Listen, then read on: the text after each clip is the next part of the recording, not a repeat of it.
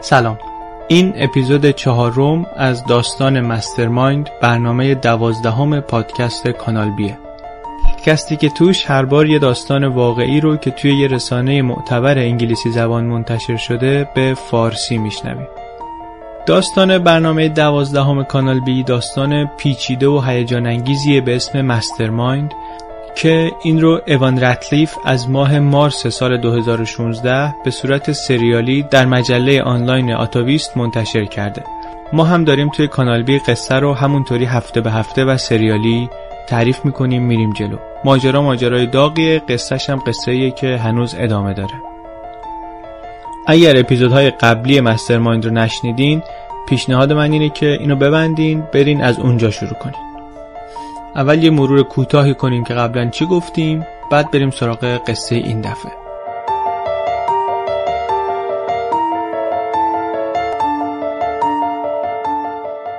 توی قسمت های قبلی اول ماجرای قتل دوتا خانم فیلیپینی رو شنیدیم که یکیشون کارمند گمرک بود یکیشون دلال ملک. بعد دیدیم که پلیس مبارزه با مواد مخدر آمریکا یک تکتیرانداز سابق ارتش آمریکا رو که الان شده یه آدم کش حرفه بین المللی به اسم جوزف هانتر در پوکت تایلند دستگیر می‌کنه با یه لیست بلند بالایی از اتهامات از جمله برنامه ریزی برای کشتن این دوتا خانم. هانتر برای آدمی کار می‌کرده به اسم پاول لرو که الان در بازداشت پلیس آمریکاست و با پلیس آمریکا همکاری کرده که توی یک نقشه پیچیده بتونن هانتر و آدمهاش رو دستگیر کنن. بعد با خود پاول لرو که شخصیت اصلی قصه مسترماینده بیشتر آشنا شدیم دیدیم که چطوری business بسیار موفق فروش آنلاین دارو رو توی آمریکا شروع کرد چطوری با شرکت هایی که این طرف و اون طرف دنیا درست کرده بود ادارش کرد و گسترشش داد و ظرف چهار سال پول هنگفتی ازش درآورد. چیزهایی هم درباره تاریخچه حضور این آدم سابقش توی فروم های فنی و اتاقای گفتگوی مختلف در اوایل دهه 2000 گفتیم. بعد یه کمی هم درباره گذشتش یاد گرفتیم. دیدیم که کجا به دنیا آمده، توی چه شرایطی بزرگ شده، در نوجوانی از این خوره های کامپیوتر بوده، بعدا برنامه نویس خیلی با استعدادی شده. آدمی بوده با های قشنگ نگران نقض حریم خصوصی، کسی بوده که اوایل دهه 2000 یه نرم افزاری برای کدگذاری نوشته که هنوز که هنوزه بعد از 15 16 سال NSA آژانس امنیت آمریکا نتونسته بهش نفوذ کنه. دیدیم که پاولرو آدمی بوده که در شرایطی که وضع مالی خیلی خوبی نداشته چند هزار ساعت روی این نرم افزار کار کرده و بعد به صورت مجانی و کدباز در اختیار همه گذاشتتش. بعدا دیدیم که همین نرم افزار رو بعدها ادوارد سنودن ازش استفاده کرد و بقیه رو هم دعوت کرد که ازش استفاده کنند برای اینکه اطلاعاتشون محفوظ بمونه. حالا توی این اپیزود با تیکه های دیگه ای از پازل زندگی پاولرو در فیلیپین آشنا میشیم.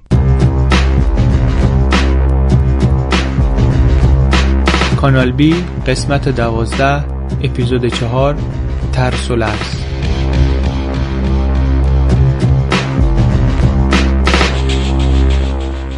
روز 20 ماه اوت سال 2009 یک کسی به یک خبرنگار 31 ساله فیلیپینی به اسم مار سوپناد خبر داد که یه جایی نزدیک ساحل ماریولز یک کشتی بزرگی با بار اسلحه توقیف شده. این خبرنگارا معمولا یه آشناهایی داشتن از اداره پلیس و اینا. اینجور خبرها سریع بهشون می‌رسید سوپناد هم سری را افتاد. وقتی خودش رو رسوند به اونجا یه آماری گرفت بهش گفتن که آره یه ماهیگیر محلی اینجا به مامورین گمرک محلی خبر داده که یه کشتی مشکوکی هست که نزدیک ساحل یه جایی لنگر انداخته. سه از افسرهای گمرک دیدن کشتی رو بدنش یه جایی نوشته پاناما. ولی پرچم هیچ کشوری نداره.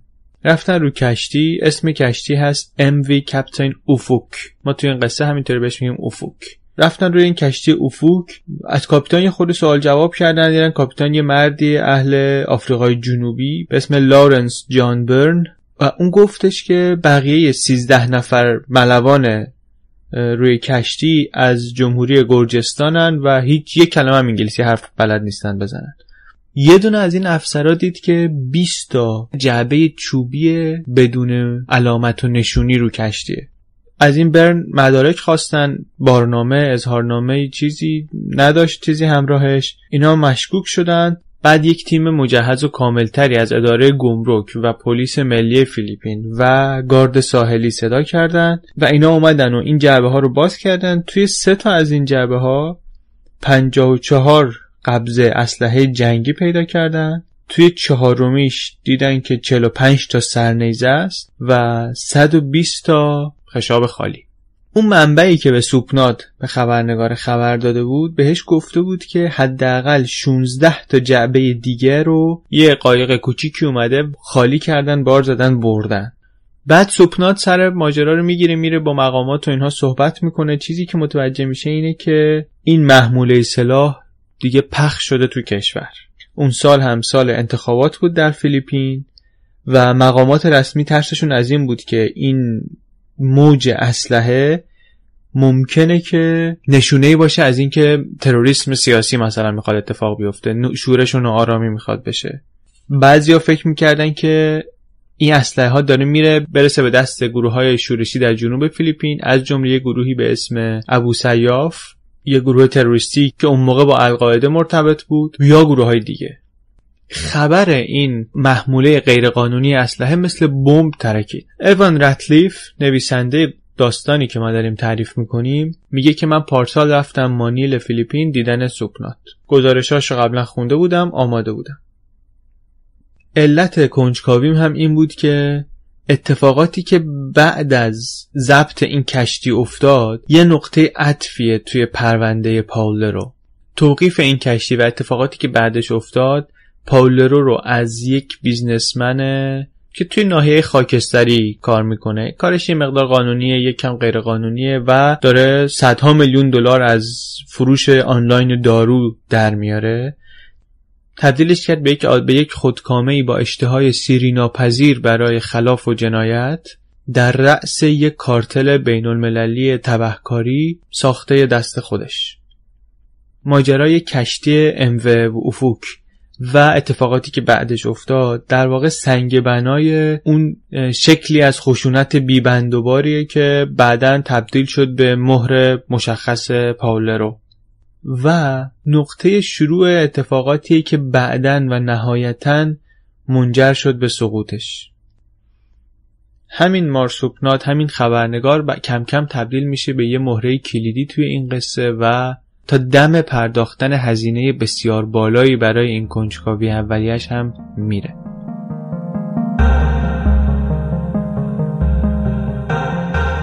ابان رتلیف نویسنده میگه که من وقتی رفتم دیدنش سوپنات سر کارش بود. کارش هم این بود که مشاور رسانه‌ای فرماندار بود مثلا.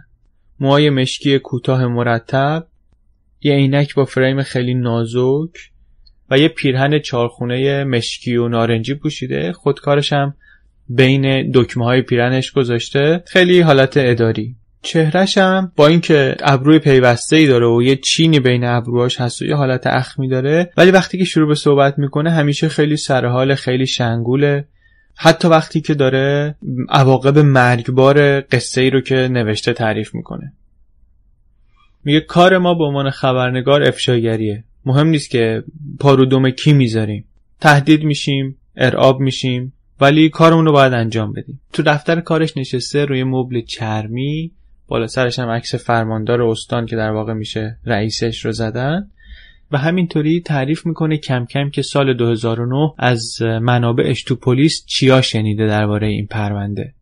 میگه که توی بازجویی ها اون کاپیتان کشتی به اسم برن گفت که خیلی وقت نیست که کشتی رو از یه کاپیتان دیگه ای یه دریانورد بریتانیایی به اسم بروس جونز تحویل گرفتن.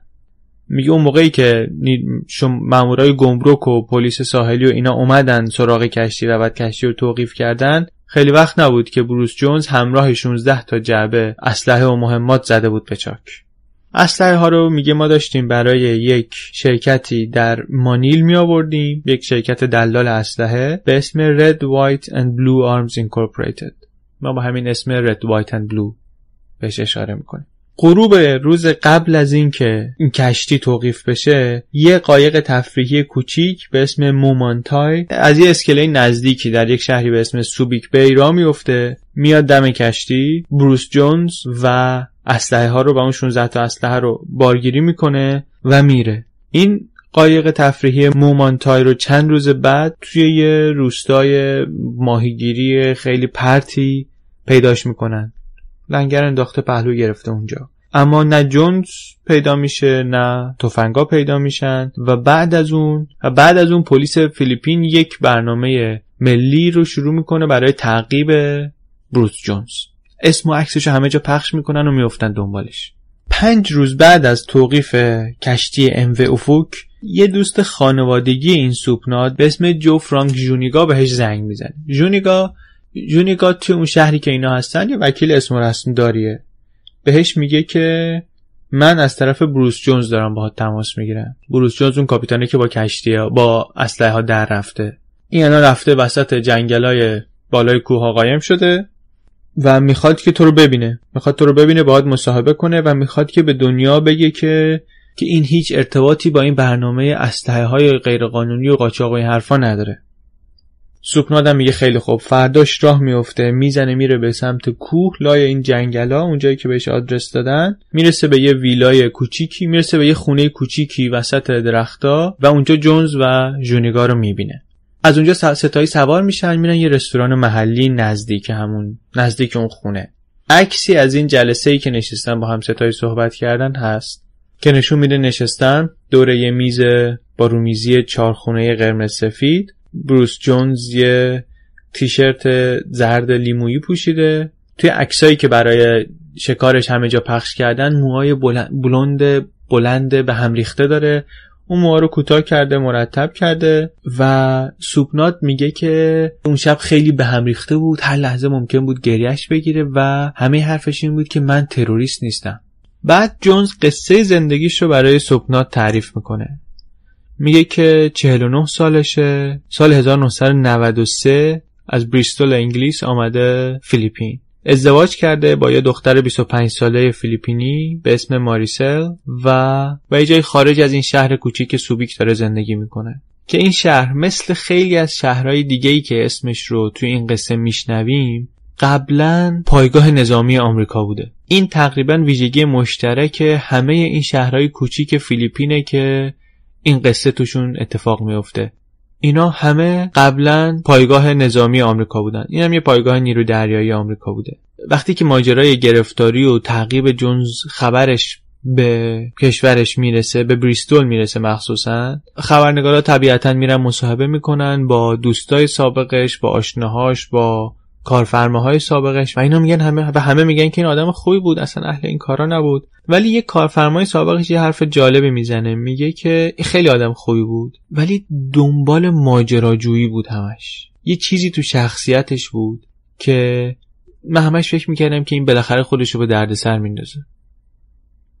بعد جونز میگه که دردسرش در اوت سال 2009 اتفاق افتاد. وقتی که یه بریتانیایی دیگه به اسم دیوید سمیث اومد سراغش گفتش که بیا کشتی رو از ترکیه ببر اندونزی و از اندونزی بیار فیلیپین.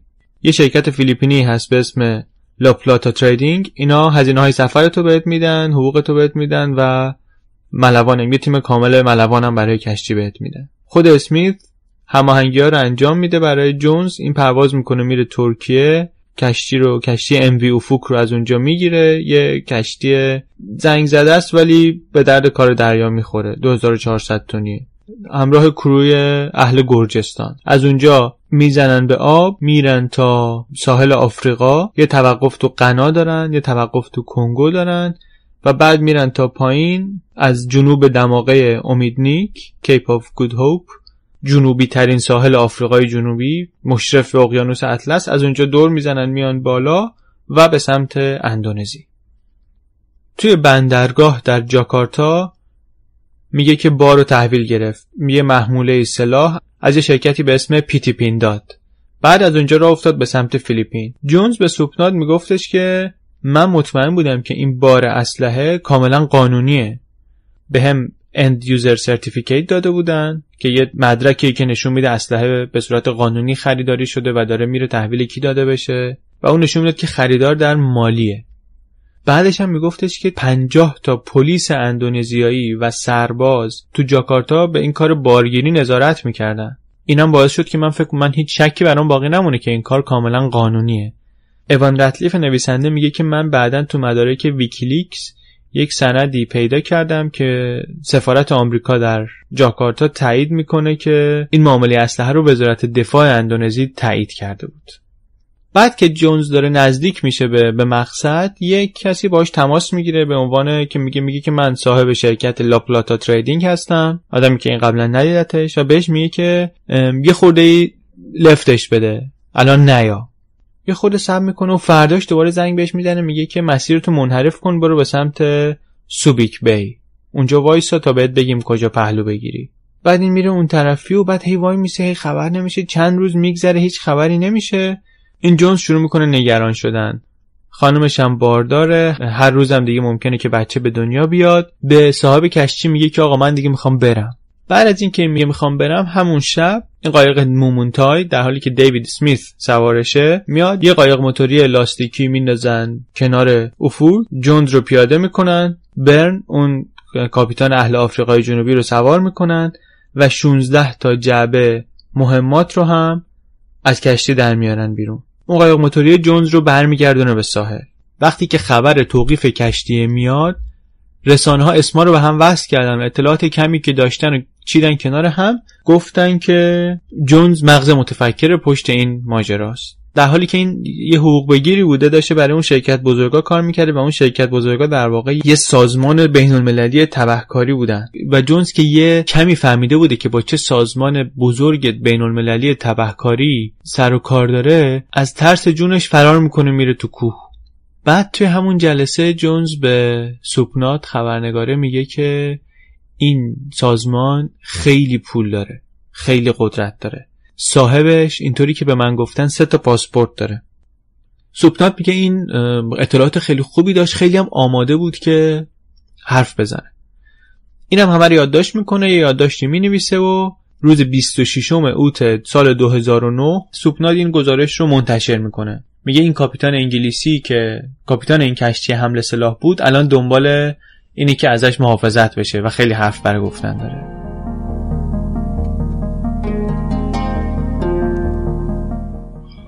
دو هفته بعد جونز همراه با وکیلش جونیگا میان میرن اداره گمرک اونجا خودش رو تسلیم می‌کنه.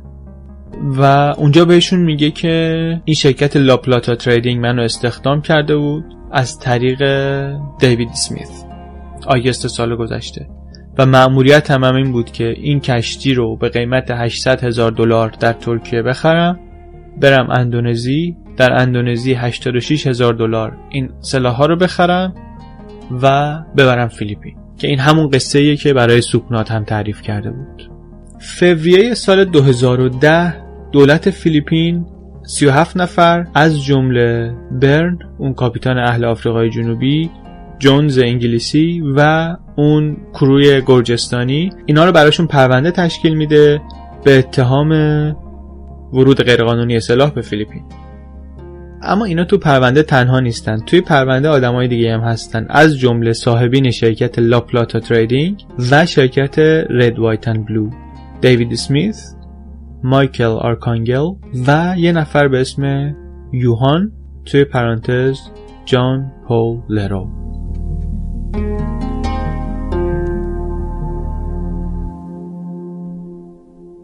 جونیگا وکیل جونز درخواست می‌کنه که این رو تحت حفاظت بگیرن به صورت علنی هم میگه که من نگران امنیت این آدم هستم نگران جونش هستم. این قربانی این وسط مجرم نیست. جونز خیلی سر و کار طولانی نداشت با شبکه کاری پاولرو ولی همون سر و کار اندک براش کافی بود که خیلی بترسه.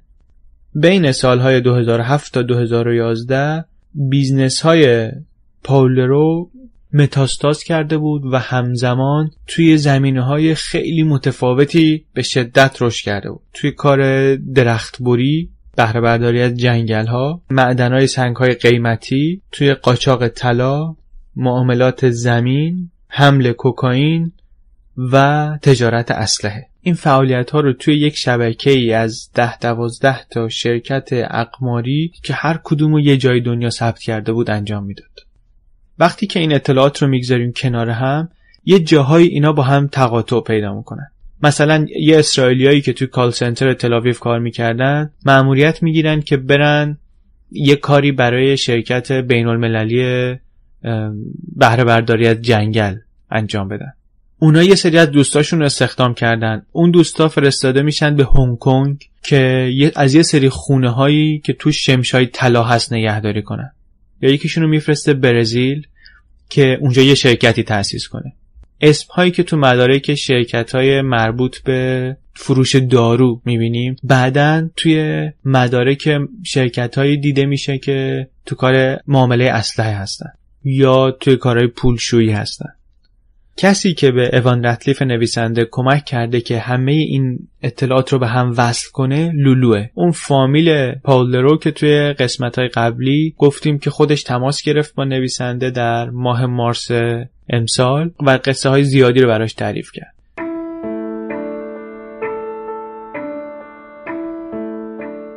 لولو گفته بود که اوایل دهه 2000 ارتباطش رو با پاول رو از دست داده بود. ارتباطشون قطع شده بود. بعدا سال 2007 لرو باش تماس می‌گیره درباره یه پیشنهاد کاری. در طول سال آیندهش لولو خیلی از کارهای مختلف پاولرو رو می‌بینه و با خیلی از آدمایی که توی این قصد توی شرکتاش دارن کار می‌کنن آدمای کلیدی هستن آشنا میشه. از جمله با جوزف هانتر که ما در مورد جوزف هانتر تو قسمت های قبلی شنیدیم. اینکه تو پوکت دستگیر شد خونه تیمیشون میکروفون گذاری شده بود و اینکه چه نقشی داشت توی کشتن اون دوتا خانم فیلیپینی و در نهایت چطوری شد که دستگیر شد و ماجرای دادگاهش و پذیرفتن جرمش و همه این قصه ها. ماه مارس امسال یک کارمند سابق لرو هم 80 صفحه از چت هایی که باهاش کرده بود رو برای اوان رتلیف فرستاد توی این چت لرو داره صحبت می‌کنه درباره چیزهای مختلف. از جمله خارج کردن طلا از جمهوری دموکراتیک کنگو خریدن هواپیما یا تهیه کردن آرپیجی توی یه چتی به صورت خلاصه اینطوری نوشته. دو تا آرپیجی هفت می‌خوام ده تا نارنجک می‌خوام. انقدر مواد منفجره می‌خوام. چهار تا MP5 می‌خوام. هر کدوم دو تا کلیپ 15 تایی مهمات داشته باشن. این سفارش گوچی که فقط یه نمونه کاری که ببینن که ما می‌تونیم تحویل بدیم. من می‌خوام که اینا رو موزامبیک بهم به برسونی. از اونجا خودم می‌گیرم میبرمش آسیا. هیچ کدوم از این آدمایی که اوان رتلیف باهاشون مصاحبه کرده درباره قصه نمی‌دونن که لرو چطوری وارد کار اسلحه شد. اما یه چیزی که مشخصه اینه که سازمانش پر بود از سربازها و نظامی های سابق از ارتش های مختلف. اون بالا بالاهای سلسله مراتب سازمانیش با یه آدمی به اسم دیوید سمیث خیلی نزدیک بود. یک آدم بریتانیایی که کار امنیتی کرده بود در عراق و بعدا برای یه شرکت risk management توی فیلیپین کار کرده بود. می‌گفتن که یه پاسپورت آمریکایی داره. خیلیا بر همین مطمئن نبودن که واقعا اصالتا آمریکایی یا انگلیسیه. اینطوری که مشخصه لرو دیوید سمیث رو قبل از سال 2008 استخدام کرده بود و بعد کم کم کرده بودش دستیار همه کاره و مشاور ارشد خودش. همه کارهای مربوط به مثلا حمل و نقل طلا و و خلاص شدن از دست آدمای ناراحت رو سپرده بود به این. همین دیوید سمیث بود که در سال 2009 بالا سر موران آز وایساده بود توی اون قایقی که گفتیم آزو انداخته بودن وسط دریا و این دیوید سمیث بود که تلفن دستش بود و بهش میگفتش که پول رئیس رو دزدیدی و اگه مثلا دست از پا خطا کنی دخلتو میاری.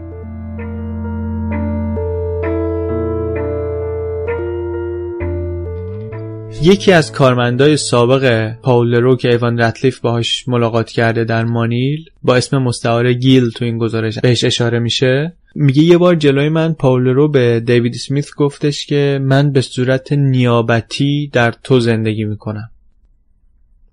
میگه این در واقع دقیقا همون چیزی بود که ما می‌دیدیم. لرو بیشتر پشت کامپیوتر نشسته بود. دیوید سمیث مرد عمل بود. وسط میدون. آدمی مثل دیوید سمیث بلرو این امکان رو می‌داد که به یک شبکه ای از سربازا و نظامیایی که توی شرکت های سکیوریتی شرکت های پیمانکاری امنیتی کار می‌کنن دسترسی داشته باشه. جنگ عراق و جنگ افغانستان جنگایی بود که توش پیمانکارای امنیتی زیاد بودن. ارتش آمریکا کارا پیمانکاری می‌داد به شرکت های خصوصی. بعد از اینکه از این کشورها آمدن بیرون این اصطلاحا پیمانکارای امنیتی پخش شدن تو دنیا. یکیشون مثلا یه آدم اهل آفریقای جنوبی که بعدا برای شرکت لرو کار کرده بود میگه که من یکی از همکارام که تو عراق داشت کار می‌کرد برام ایمیل فرستاد. گفتش که دنبال تک انداز میگردن و دنبال آدم میگردن برای حفاظت نگهبانی. منم رزوممو فرستادم و به هم گفتن هفته دیگه بیا فیلیپین. اینجور آدم ها رو برای مثلا محافظت از محموله محموله های قیمتی یا حتی قاچاق آدم روسپی استفاده می‌کردن. توی یکی از چت ها که نمونش خیلی خیلی زیاده پاولرو برمیگرده به یکی از اینا میگه که یه معامله اساسی دارم در پاپوا گینه نو یه دختر سفید مفید لازم دارم. قولشو به یه فرماندار محلی دادم. خیلی خیلی هم واسه کارم حیاتیه. نمونه های شبیه این چت بیشماره توی مدارک. خیلی جالبه که این آدمی که این همه دغدغه امنیت داشت و نگران بود و هی میگفتش که این برنامه از این برنامه چت بریم به اون برنامه چت. یه جاهایی بی احتیاطی کرده. یه جا مثلا برگشته بود گفته بود که تو اسکایپ نمی‌خواد رمز گذاری و اینا کنی راحت میشه صحبت کرد. اسکایپ encrypted ه. البته بعدا دوباره نظرش عوض می‌کنه به همه میگه که یه نرم افزار پیغام رسان دیگه استفاده کنن. یا اینکه یه email service ی که خودش نوشته بود رو استفاده کنن. اما به هر حال اینکه ما امروز به این چت هاش دسترسی داریم نشون میده که به اون اون قدری که لازمه حواسش نبوده. یه چیز دیگه ای که این پیغامهاش نشون میدن وسعت اطلاعات دائرت المعارفی این آدم در زمینه های مختلف و صنعت های مختلف. شما می‌بینی که مثلا در یک روز داره چت می‌کنه با آدم های مختلف با یکی درباره قوانین گمرکی تو کنگو سر و کله می‌زنه با یکی درباره قیمت مس در بورس فلزات لندن و با یکی دیگه داره بحث می‌کنه که چه مارکی جر بخرن برای اون پروژه بهره برداری از جنگل در آفریقا.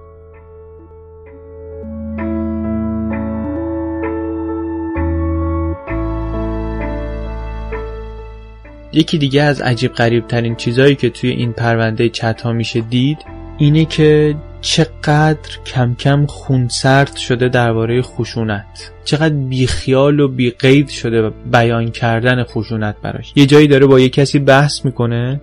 یهو خیلی معمولی از طرفی که بهش پول بده کاره می‌پرسه که بچه داره یا نه. لولو خودش هم تعریف می‌کنه که اون موقعی که داشتم برای پاول رو کار می‌کردم یه زمانی خیلی نگران شدم که منم در خطرم. دو تا از آدمایی که تو آفریقا استخدام کرده بود یه پول خیلی هنگفتی رو از دست دادن توی یه معامله ای و پاولرو لولو رو به خاطر این سرزنش می‌کرد. یه وقتی صداش کرد گفت بیا مانیل. لولو رفت اونجا بعد پاولرو سر قرار شامی که داشتن نیومد. لولو میگه من همون شب شنیدم که یکی دیگه از آدمایی که باش کار می‌کردیم دستگیر شد. خیلی نگران شدم سریع برگشتم فرودگاه. اولین پروازی که بود رو گرفتم رفتم هنگ کنگ. یه هتل پیدا کردم رفتم تو هتل چکین کردم رفتم تو اتاق. تلفن اتاق زنگ زد. گوشی رو برداشتم دیدم پاله. میگه که چرا فرار کردی؟ تلفن رو در جا گذاشتم زمین چک اوت کردم دویدم رفتم سمت فرودگاه اولین پرواز رو نگاه کردم بانکوک گرفتم رفتم بانکوک هتل گرفتم رفتم هتل دوباره همین قصه. میگه هیچ ایده ای نداشتم که چطوری داره دنبالم می‌کنه. رفتم یه کشور دیگه هنوزم که هنوزه نمیگه کجا رفته. رفتم سراغ یه دوستی تو آپارتمان اون قایم شدم. می‌خواستم ببینم پول دنبال چیه اصلا.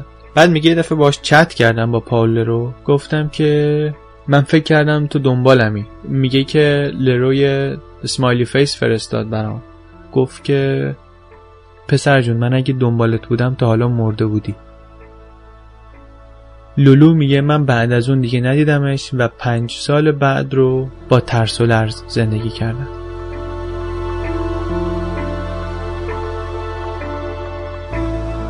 گزارش مارسوپناد خبرنگار از دیدارش با جونز خیلی سر و صدا به پا کرد. هم رسانه های فیلیپینی پوشش دادن هم رسانه های بین المللی پوشش دادن اما خیلی طول نکشید که تهدیدها شروع شد.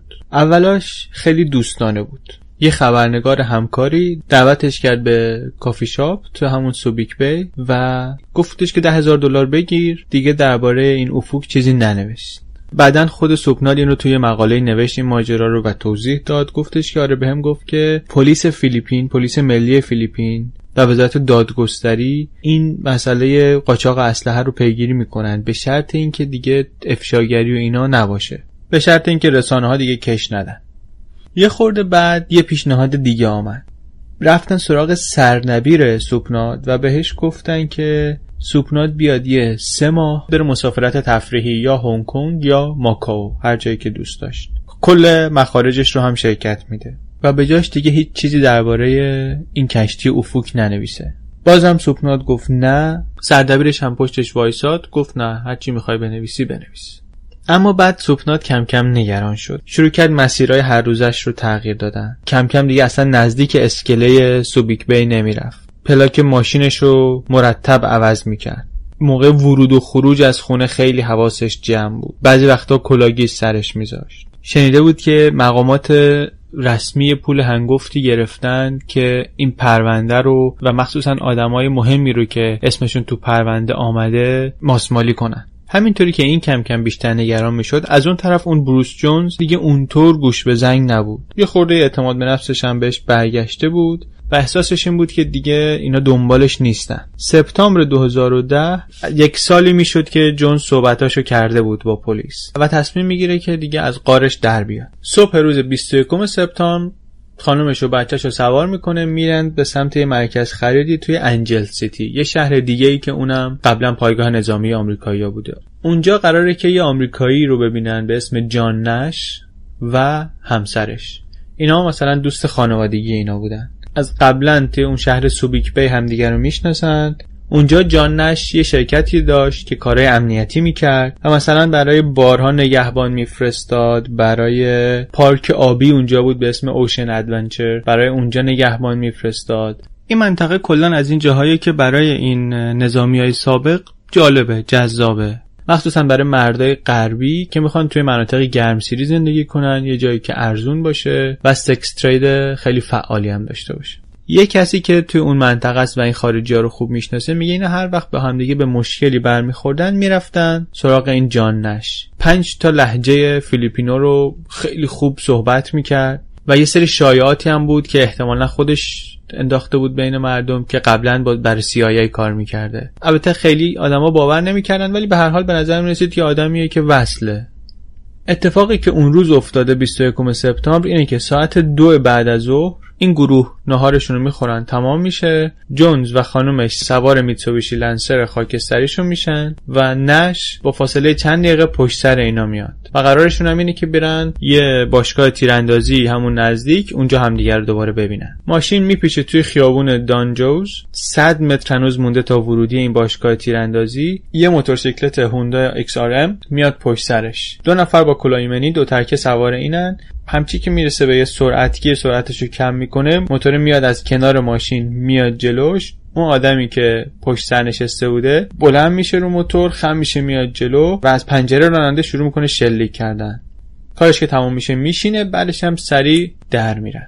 جونز چندین گلوله می‌خوره یکی از گلوله ها ازش رد میشه و می‌خوره به پشت همسرش که کنارش نشسته بوده. جونز میفته روش شروع می‌کنه خون بالا آوردن. ماریسل جا خورده خوش شده سر جاش. وحشت کرده. در رو باز می‌کنه میندازه خودش رو بیرون و در وحشت زنگ می‌زنه به جان نش به سرعت خودش رو میرسونه اونجا. ماریسل و بچه رو از ماشین در میاره و سری میره به سمت بیمارستان. بچه سالم سالمه. وضعیت ماریسل رو هم سری پایدار می‌کنن دکترها و جونز همونجا توی ماشین میمیره.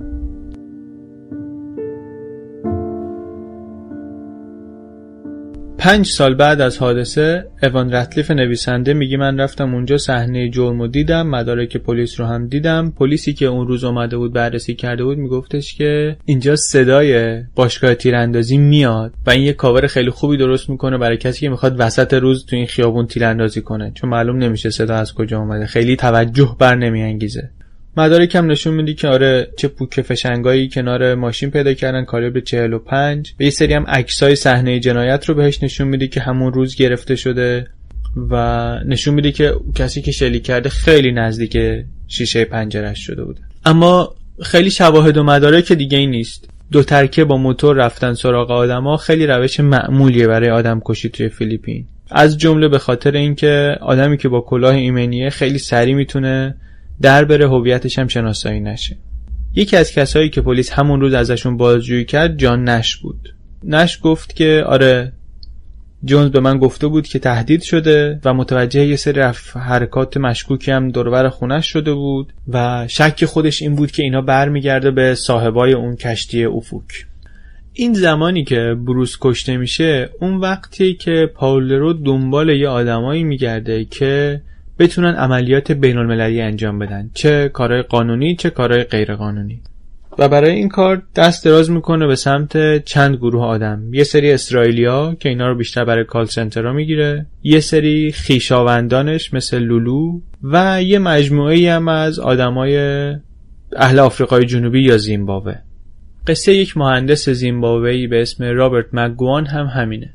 سال 2007 مگوان میشنوه که یه آدم ثروتمند اهل آفریقای جنوبی دنبال یکی میگرده که کمک کنه یه سری تجهیزات بخرن برای پروژه بهره برداری از جنگل در جمهوری دموکراتیک کنگو و پول خوبی هم میده. اما قبل از اینکه این پروژه شروع بشه پال رو به مکگوان میگه که چند تا کار دیگه باید بکنی. چند تا شرکت دیگه باید ثبت کنی این طرف و اون طرف توی هنگ کنگ و توی آمریکا. این شرکت ها رو استفاده می‌کنیم برای اینکه مسیر رو آماده کنیم نمی‌دونم درختها رو جابجا کنیم وسیله بخریم از اینجور کارا. میگه من خیلی سوال داشتم که این شرکت ها واقعا چیکار قراره بکنن؟ چی می‌خوایم بخریم اینا؟ برام خیلی همه چیز شفاف نبود.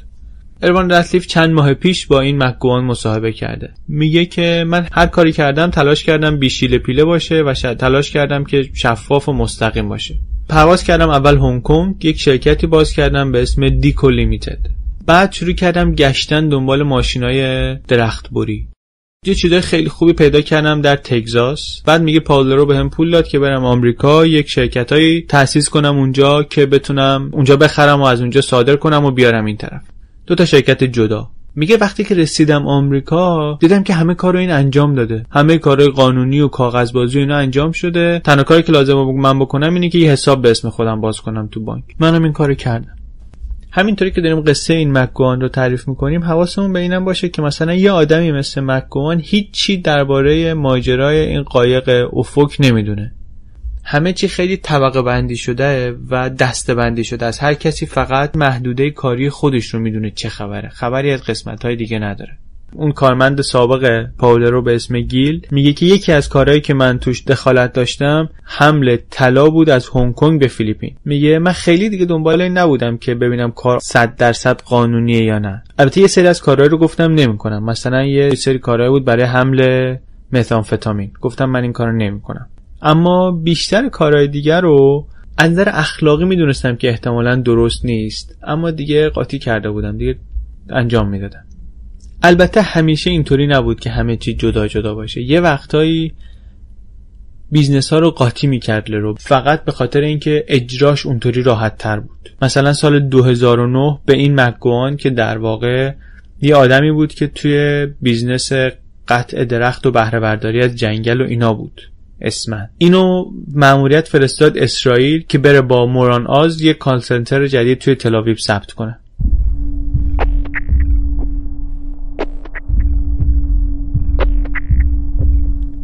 خیلی از عملیاتی که پاولرو اجرا می کرد بیزنس هایی که دنبالش می‌رفت خیال پردازانه به نظر می‌رسه. لولو میگه که یه بار به من زنگ زد گفت من لیست همه زمین های زراعی در زیمبابوه رو می‌خوام. میگه من اصلا نمی‌تونستم بفهمم که یه همچین لیستی به چه دردش می‌خوره. بعدا فهمیدم که اینو می‌خواد برای اینکه یه برنامه می‌خواد این زمین ها رو از دولت زیمبابوه اجاره کنه در قالب یه قرارداد لیزینگ. و بعد اون مزرعه دارها اون زمیندارایی رو که بعد از تموم شدن دوره استعماری و بعد از تموم شدن حکومت اقلیت سفید اوایل دهه 80 زمیناشون از دست دادن و ریختنشون بیرون اونا رو بتونه دوباره برگردونه سر زمیناشون زمیناشون رو به اونا برسونه. برای اینکه این کار انجام بشه لرو از یه اسرائیلی به اسم لوی کوگل درخواست کرده بود که پول بده به یه لابیست بین المللی اینم یه, یه مأمور سابق موساد به اسم آری بن مناشه رو پیدا کرده بود که خیلی نزدیک بود به رابرت موگابه رهبر زیمبابوه. پاولرو به بناشه دوازده میلیون دلار پول داده بود که با مگابه لابی کنه سر این موضوع. چیزی هم که می‌خواست این بود که موگابه اعلام کنه که در گذشته بیعدالتی های انجام شده و یه برنامه اصلاحات ارضی باید کارها رو اصلاح کنه. لولو میگه این ماجرا یه مدتی خیلی داغ بود و خیلی پیگیری می‌شد و اینا. بعد یهو سکوت محض. کلا پرونده مرد هیچ وقتم هیچ کس هیچ چیزی دیگه دربارش نشنید. خیلی شبیه همین اتفاق سر همین بیزنس بهره برداری از جنگل ها هم آمد. اواخر سال 2009 یهو این پروژه رو ول کرد و دیگه هیچ صحبتی با این مکگوان نکرد. مکگوان میگه که من اصلا سفر کردم رفتم مانیل برای اینکه ببینم چه خبره. خیلی به هم گفتن نرو خطرناکه فلان. گفتم نه من که کاری نکردم میرم.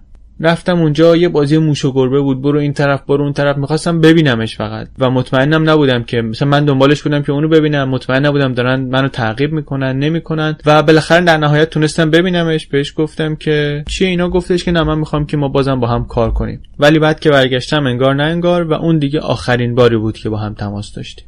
اوان رتلیف نویسنده میگه من اولین بار به اسم مکگوان وقتی برخوردم که داشتم مدارک شرکت ها رو نگاه می‌کردم. شرکت CSWW در اسرائیل و آرمادا و کوالیتی فاونتین در آمریکا. خودش هم می‌دونست این شرکت ها رفته بود ثبت کرده بود. اما یه شرکت های دیگه هم بود که به اسم این ثبت شده بود و اصلا هیچ خبر نداشت از وجودشون. یکیشون وقتی بهش گفتم گفتش که من همین الان گوگلش کردم. یه شرکتی به اسم AB Systems. به نام این ثبت شده. میگه من تا قبل از اینکه ایمیل تو رو بگیرم درباره این شرکت چیزی نشنیده بودم. یه شرکت دیگه ای که این در موردش هیچی نشنیده شرکتی به اسم Southern Ace. این شرکت نهایتا یه نقش خیلی عجیب غریبی بازی می‌کنه در سومالی. عضو دائمی لیست کوتاه بی در و پیکرترین و بی صاحب ترین کشورهای دنیا. حالا این قصه چیه؟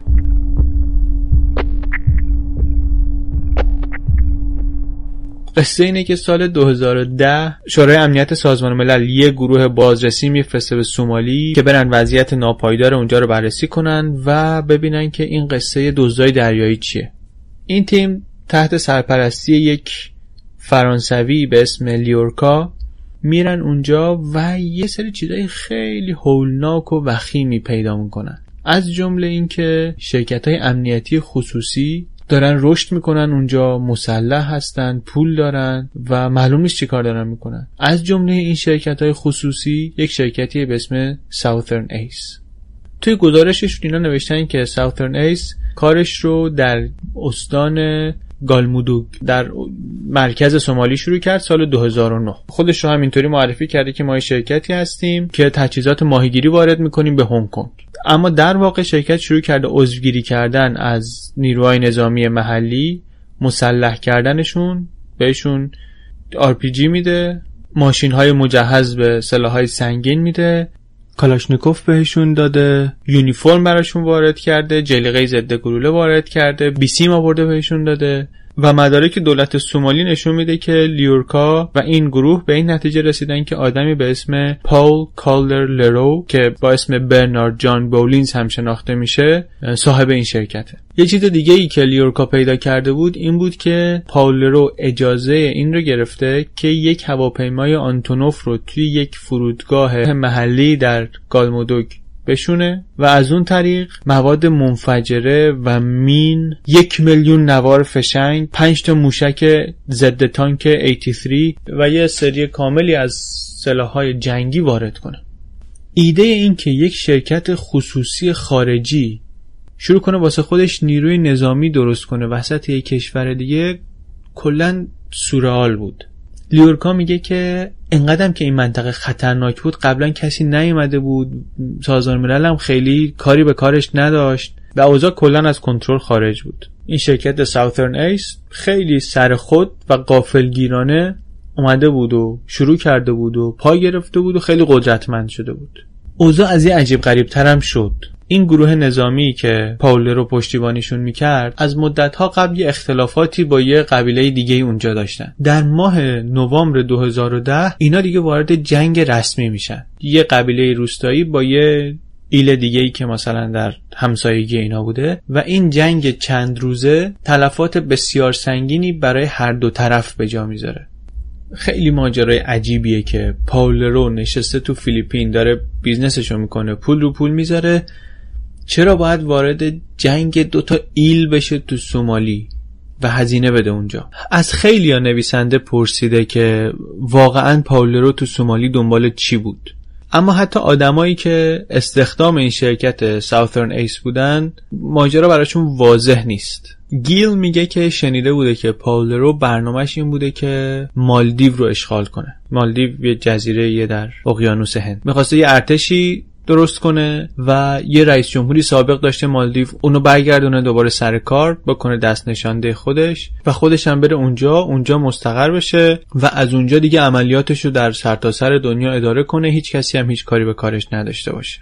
مثل خیلی دیگه از قصه های پاولرو اینم اولش خیلی سینمایی تر از اینه که بخواد واقعی باشه. ایوان رتلیف میگه که من قصه رو اول جدی نگرفتم. فکر کردم از این قصه هایی که آدمای نظامی مسلک بعد از چند تا نوشیدنی از این حرفا زیاد می‌زنن. اینجا رو اشغال کنیم اونجا رو اشغال کنیم از اینا اما بعد که داشتم متن پیاده شده حرفای جوزف هانتر توی خونه تیمی رو مرور می‌کردم دیدم اونم اونجا این حرفو می‌زنه. به این آدم کشایی که داره استخدام می‌کنه میگه که آره ما داشتیم یه ارتشی تو سومالی درست می‌کردیم. به خاطر اینکه رئیس می‌خواست یه جزیره رو اشغال کنه مالدیو. این چیزا واقعیه. این چیزا رو شما تو فیلم ها هم نمی‌بینین نقشه البته نقشه خیلی عجیبی به نظر می‌رسه. مالدیو سه هزار کیلومتر با ساحل سومالی فاصله داره. اما به هر حال چیزی که ما می‌دونیم اینه که واقعا این گروه رو در سومالی درست کرده و مقدار خیلی زیادی اسلحه سلاح جنگی وارد کرده و اینا رو مسلح کرده.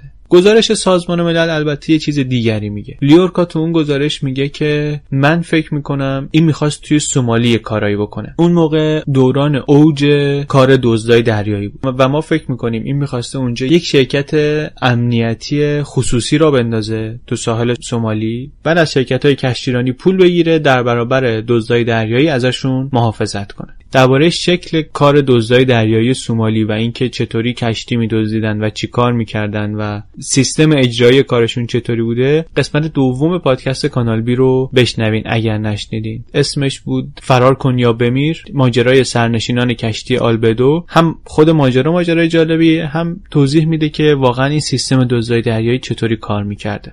بعد این پروژه شکست می‌خوره. وقتی شکست می‌خوره آدمای لرو یه شرکت دیگه درست می‌کنن توی همون پایگاه شرکت ساوثرن به اسم گالسوم لیمیتد. و اونجا شروع می‌کنن آزمایش کردن برای کشت گیاهان توهمزا. کوکا خشخاش کنابیس اینجور چیزا. بعضی ها هم میگن که برنامه بعدی پاولرو این بود که در سومالی کشت و تولید کوکائین راه بندازه. این شرکت گالسوم گلخونه وارد کرده این علفکشای شیمیایی وارد کرده تجهیزات کشاورزی وارد کرده از همه جای دنیا.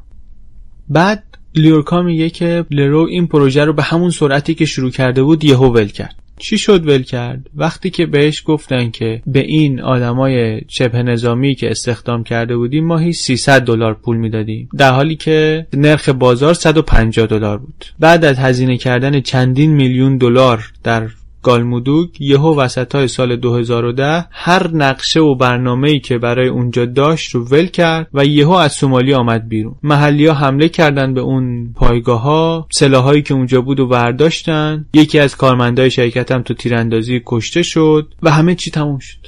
لولو وقتی که این قصه رو تعریف می‌کنه میگه آره اینطوریه. میگه سر 150 دلار برای هر نفر یهو قاطی کرد. همه چی رو انداخت رفت. این پال همچی آدمیه. وقتی که نتیجه بررسی های لیورکا و تیمش در سال 2011 منتشر شد رگبار مقاله و گزارش بود تو رسانه های بین المللی همه هم دنبال بیزنسمن مرموز اهل آفریقای جنوبی بودن.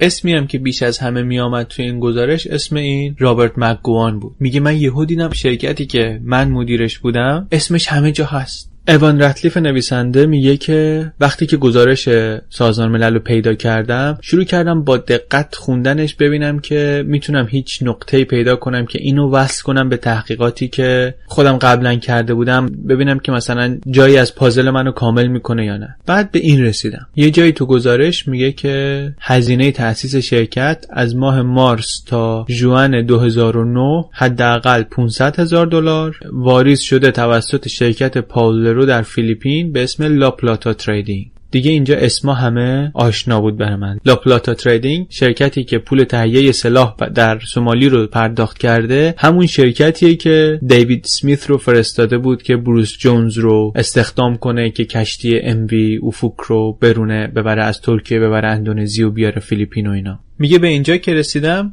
گفتم که برم یه search ی بکنم دوباره ببینم وکیل بروس جونز در چه حاله و با اون تماس بگیرم. شاید اون یه سرنخی داشته باشه درباره ماجرای سومالی. اولین نتیجه ای که گوگل بهم داد میخکوبم کرد.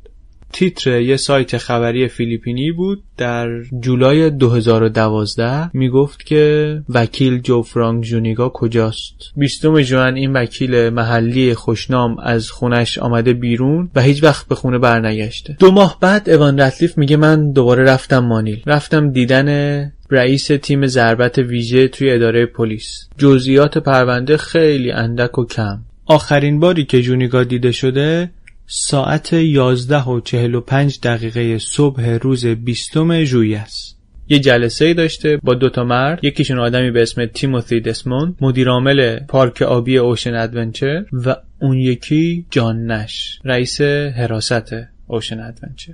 بعد این پلیسه به نویسنده میگه که آره جان نش و جونیگا خیلی نزدیک بودن. و الان جان, جان نش آخرین کسیه که بروس جونز رو زنده دیده و آخرین کسیه که فرانک جونیگا رو زنده دیده.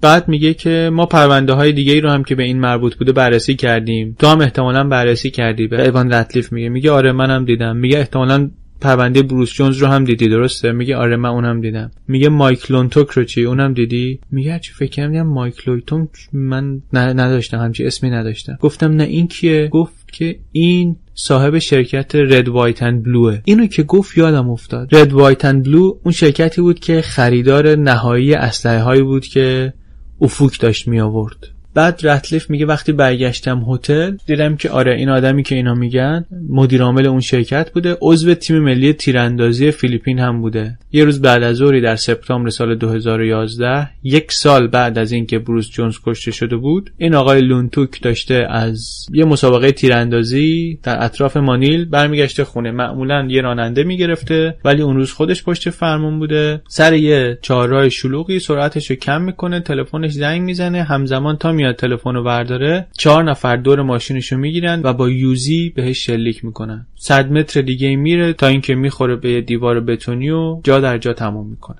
خانومش بعدا به روزنامه گفته بود که آره این اخیرا درگیر یه شرکتی شده بود تو کار اسلحه و اینا بودن و همش هم دنبال این بود که بیاد بیرون اما نتونست. یه سال بعد یک آدمی به اسم جیمی پیانیار اعتراف می‌کنه به کشتن لونتوک میگه اون و سه نفر دیگه پنج بار قبل از اون تلاش کرده بودن که بکشنش. نشده بود و نهایتا اون روز تونستن اجرا کنن. هزینه ترور رو آدمی داده بود که گزارش های پلیس از اینجا شروع کردن صداش کردن به اسم مسترماین. بعد به هم گفت پلیسی که توی تحقیقاتت به اسم هربرت تانتیو برخوردی. تو گزارش های پلیس نشون می‌داد که یه اسلحه هایی که توی این محموله بوده رو بعدا از آپارتمان این بابا پیدا کردن. من گفتم که آره اینو دیدم و بعدا هم گزارش های پلیس رو دیدم که می‌گفتن که در اکتبر 2010 پلیس ریخته تو خونش و محموله های ساخت اندونزی رو که با کشتی ام وی افوک آمده بود تو خونه این بابا پیدا کردن. گفتم که ولی نمی‌دونم که این سرش چی آمده چی شده. این کجاست؟ پلیس گفتش که اینم مفقوده. یعنی در این دو سالی که از توقیف کشتی افوک میگذره دو نفر از آدمایی که درباره این معامله و این و این محموله اطلاعاتی داشتن وسط روز روشن وسط خیابون ترور شدن و دو تاشون گم شدن. تقریبا برای پلیس و برای نویسنده واضحه که ناپدید شدن آدمهایی که درباره افوک چیزی می‌دونن زیر سر پاولروه اما هیچ مدرک محکمی وجود نداره.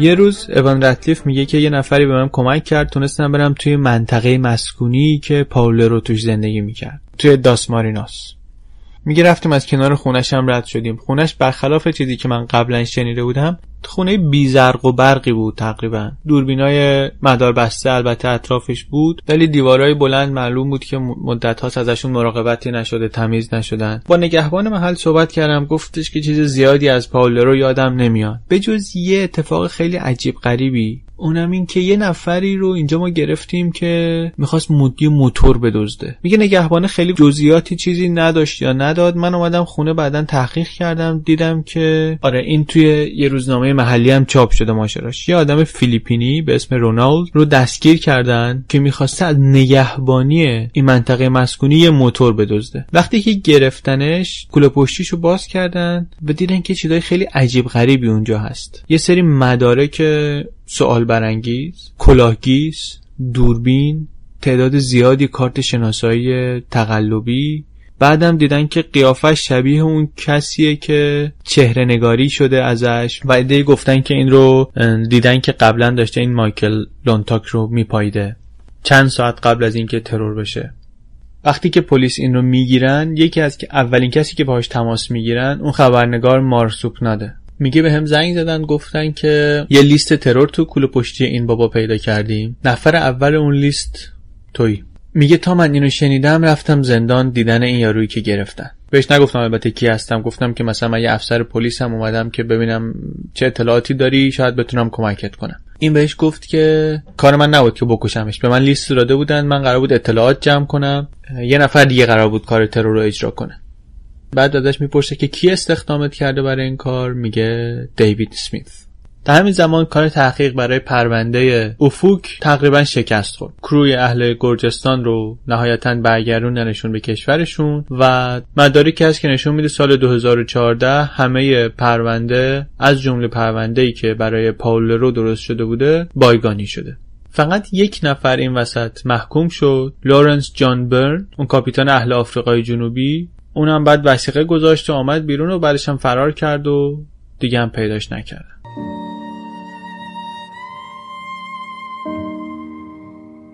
همه ای کسایی که تو فیلیپین باهاشون صحبت می‌کنیم میگن که لرو مسئولیت سفت و سختی داشت. با ارعاب یا با تهدید یا با رشوه. خیلی از پلیسا حاضر نیستن روی این پرونده کار کنن. به خاطر اینکه میگن آدما تو این پرونده غیب میشن.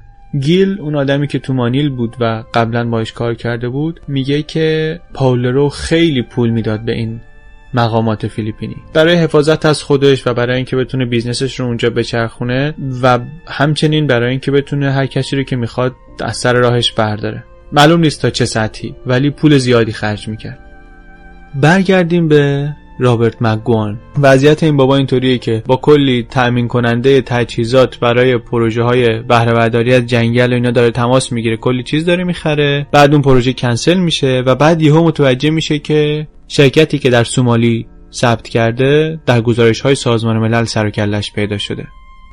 و تو گزارش ها میگن که بله این شرکت در کار قاچاق اسلحه هست در کار تولید مواد مخدره وحشت می‌کنه. بعد زنگ می‌زنه به اون اسرائیلیایی که رفته باهاشون شرکت ثبت کرده مثلا از اونها خورده آمار بگیره. اونا هم زنگ می‌زنن به پل میگن این بابا داره تلاش می‌کنه با ما تماس بگیره. پل هم میگه بهش محل نذارین بعد یه راه دیگر رو امتحان می‌کنه. یه وکیل معروفی توی آمریکا بوده که خانومش با خانوم این دوست بوده. با اون تماس می‌گیره میگه آقا وضعیت من اینطوریه. من باید همه چیزهایی که منو به این آقا مرتبط می‌کنن قطع کنم. شرکت های توی اسرائیل شرکت های توی آمریکا توی هنگ کنگ. من مطمئنم که این آدم به ایمیل من دسترسی داشته. یه دفعه توی یه مکالمه اسم کوچیک مادرم رو پرسید و من مطمئنم که این استفاده کرد برای اینکه بره تو ایمیل من. مشکل منم اینه که من نمی‌تونم برم این ور اونور دنیا این شرکت ها رو ببندم. کلی هزینه داره این کار. یا, یا مثلا نمی‌تونم وکیل استخدام کنم که برام بیفته دنبال این کارا. بعد به این وکیله میگه که اینا خیلی آدمای خطرناکن. اگر که من برم با مامورین قانون در آمریکا صحبت کنم اینا می‌تونن از من محافظت کنن. باید جلوی این آدما گرفته بشه عدالت باید اجرا بشه ولی من واقعا نمی‌خوام که خودم و خانوادم رو خطری تهدید کنه وکیل بهش میگه که چیزی که تو تعریف می‌کنی به شکل ساده یعنی اینکه هویتت رو دزدیدن. منتها قصه دقیق تر اینه که اون آدمی که آیدنتیتی تو رو دزدیده یه آدمکش بین المللی و یه قاچاقچی بزرگه. بعد وصلش می‌کنه به یه سری آدمایی توی سیستم قضایی آمریکا. مونتا اونا هم میگن که شما تو آفریقایی ما تضمینی برای امنیت تو توی آفریقا نمی‌تونیم بدیم. بعد از ظهر یه جمعه ای در سال 2014 این آقای جان نش دوست دو نفر از مقتولین قصه داره میره به یه شهر کوچیک ساحلی یهو یه ماشین SUV میاد جلوش جلو راهشو می‌گیره قبل از اینکه بتونه دنده عقب بگیره یه دونه دیگه هم میاد از عقب میچسبونه بهش. 7 نفر نیروی مسلح پلیس میریزن بیرون از ماشین میکشنش بیرون و توی یه SUV پلاک شخصی برش میگردونن مانیل. عملیات دستگیری جانش خیلی جالب انجام شده. مشکوک بودن که این آدم داشته باشه توی اداره های پلیس برای همین عملیات رو خیلی محرمانه نگه داشتن. انقدر محرمانه که فردا صبح سخنگوی پلیس محلی اعلام می‌کنه که آدم ربایی شده به دست آدمای مسلح و پلیس محلی میفته دنبال اینکه ببینن یارو کجاست. حالا علت دستگیریش جالبتر از روش دستگیریشه. وقتی که توی اون پرونده جونیگا میرن دنبال جان نش و میشه یه مزنونی پلیس تماس می‌گیره با سفارت آمریکا در مانیل چون پاسپورت آمریکایی داشت. جواب سفارت اینه که پاسپورتی که ایشون داره استفاده می‌کنه پاسپورت یه آدم متوفاست و برا همین درجا پاسپورت رو کنسل می‌کنن و پلیس میاد دستگیرش می‌کنه.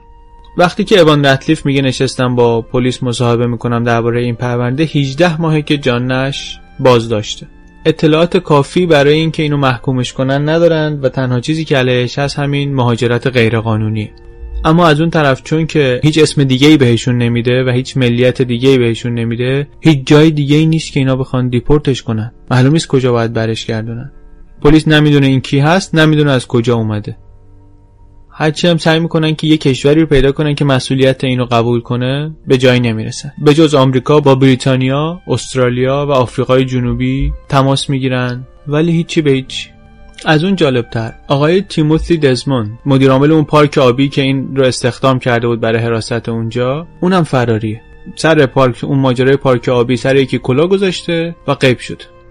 عکسایی که از جان نش هست نشون میده یه آدمی یه مردیه توی دورور پنجاه سالگی هیکلی با سر تراشیده. مهمترین سوال ولی برای این فیلیپینی اینه که بفهمن این از کجا آمده از این نویسنده هم کمک می‌گیرن میگن آقا می‌تونی مثلا یه کمکی به ما بکنی؟ تنها سرنخی که داریم یه تتوی یارو رو بازوش داره. میگن بیا ببینیم شاید از تو این بتونیم یه چیزی پیدا کنیم. یه کارتون یه سگ بولداگ داره سیگار برگ می‌کشه. فعلا جان نش یه آدمی بدون اسم بدون کشور در بازداشت پلیس فیلیپینه. و پلیس فیلیپین نتونسته کسی رو برای قتل بروس جونز دستگیر کنه نه برای ناپدید شدن جونیگا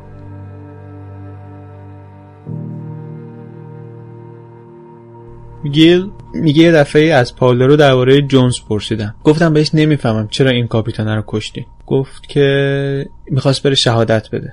بهش گفتم که زن و بچهش تو ماشین بودن. گفت که اونا رو که نکشتیم. واقعیت اینه که هیچ کس از این ذات بد پولرو در امان نبود. حتی آدمایی که خیلی بهش نزدیک بودن مثل دیو سمیث. در این سالهای بعد از حادثه کشتی افوک یه شایعه هایی بود درباره اینکه سمیث شروع کرده یه خورده از این مواد یا طلایی که برای پاولر رو جابجا می‌کنه کش میره. ناخونک می‌زنه این ور بر گیل میگه من فکر می‌کنم که اسمیت خودش شروع کرده بود به مصرف کردن مواد. اعصابش هم از این خول بود که واقعا خیلی داشت پول زیادی در نمی آورد و کاری که می‌کرد از اون طرف خیلی کار زیادی بود. همش از این طرف به اون طرف. نفر دوم بود. نفر دوم کل تشکیلات بود. بعد یه جایی پاولرو دست به کار شد. روایت گیل اینه که دیوید سمیث رو بیرون یه باری در حالی که مست بود گرفتن انداختنش توی یه ون بردنش یه جایی بیرون شهر گذاشتنش توی یه قبری که از قبل کنده بودن یه تلفن بهش دادن اون طرف خط رو بود. بهش گفتش که دیدی آخرش چی شد؟ بعد همونجا بهش شلیک کردن و همونجا دفنش کردن. گیل میگه چند وقت بعد من توی یه هارد راک کافه توی مانیل با پاول شام خوردم. به هم گفت که فکر کنم می‌دونی چی داره میشه دیگه. من به دیو احتیاجی نداشتم. تو خوششانسی که به تو احتیاج دارم. توی متن پیاده شده صحبت های هانترم یه اشاره به ماجرای دیو میشه. هانتر برمیگرده به یه نفر میگه که دیو جونش رو از دست داد به خاطر اینکه شروع کرده بود دزدیدن. بعد من اومدم جاش. من الان کار اونو گرفتم.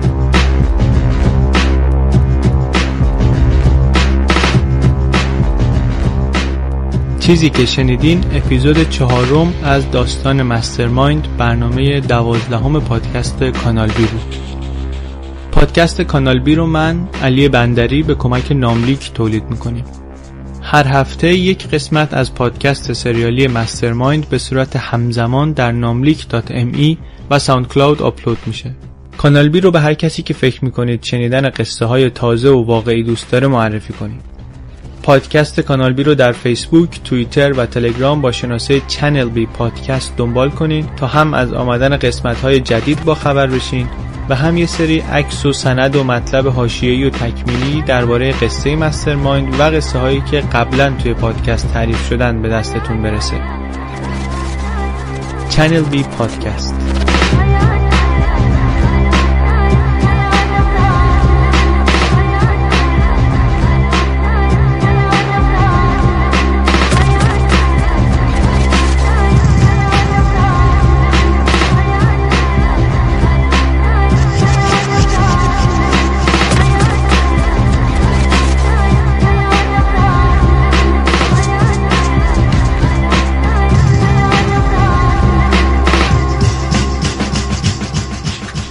Channel B Podcast